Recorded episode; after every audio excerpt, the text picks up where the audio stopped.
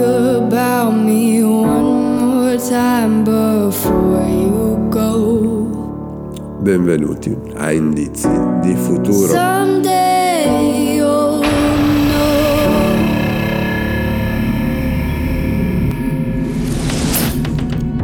il podcast attraverso il quale si scruta fra le varie notizie che appaiono sui giornali ogni giorno per trarne indicazioni su come sarà il nostro mondo domani.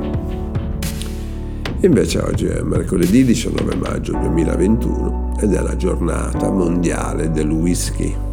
A proposito di whisky, non si sa bene quando per la prima volta è stato distillato e neppure se è avvenuto in Irlanda o in Scozia, ma la prima testimonianza scritta, almeno così ci dice Wikipedia, risale al 1405 agli annali di Clonmacnoise in Irlanda, dove si racconta di un chieftain, cioè di un capo clan della zona, che morì per intossicazione a causa proprio della bevanda.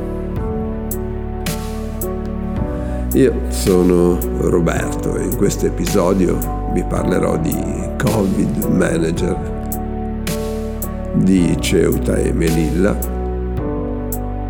e di distribuzione dei migranti. Oggi è Sant'Urbano, mentre il 19 maggio del 1762 a Rammenau in Sassonia nasceva Johann Gottlieb Fichte, filosofo iniziatore dell'idealismo tedesco. Pare che gradatamente si stia ritornando alla normalità e dal 15 giugno si potrà addirittura festeggiare le nozze con un banchetto, un banchetto attorniato di ospiti, di invitati felici di festeggiare la nuova coppia. Ma il percorso è denso di ostacoli perché, sebbene Pare che la parentesi pandemica sia destinata appunto a essere presto chiusa e speriamo per sempre, le regole per festeggiare gli sposi sono molte. Innanzitutto gli ospiti devono avere il certificato verde, ovvero aver completato il ciclo vaccinale o in alternativa aver superato la malattia o ancora aver effettuato nei due giorni precedenti la festa un tampone con esito negativo. Il buffet, ove si voglia inserirlo nel ricevimento, deve essere rigorosamente monoporzione oppure bisogna che personale addetto si occupi lui nel somministrare le porzioni. A vigilare ci sarà un Covid manager, ovvero una persona che stila l'elenco degli invitati, lo conserva per 14 giorni dopo che la festa è finita e durante la stessa si assicura che ogni procedura sia rispettata. Se poi si vuole ballare, sì, lo si può fare all'aperto rispettando uno spazio di 1,2 metri quadri a persona, mentre al chiuso ci vogliono invece 2 metri quadrati a persona. Insomma, non è proprio facilissimo, ma si può fare. L'Europa è sotto attacco. In Spagna in una sola giornata sono arrivate 5.000 persone, delle quali circa il 20% minorenni. Ceuta è stata presa di mira e con qualsiasi mezzo è stata raggiunta dal Marocco.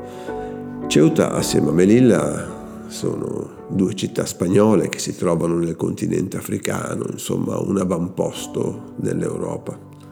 Luoghi in questi giorni che si stanno infiammando per le tensioni fra i due paesi, poiché pare che i gendarmi del Marocco non siano intervenuti per difendere la frontiera.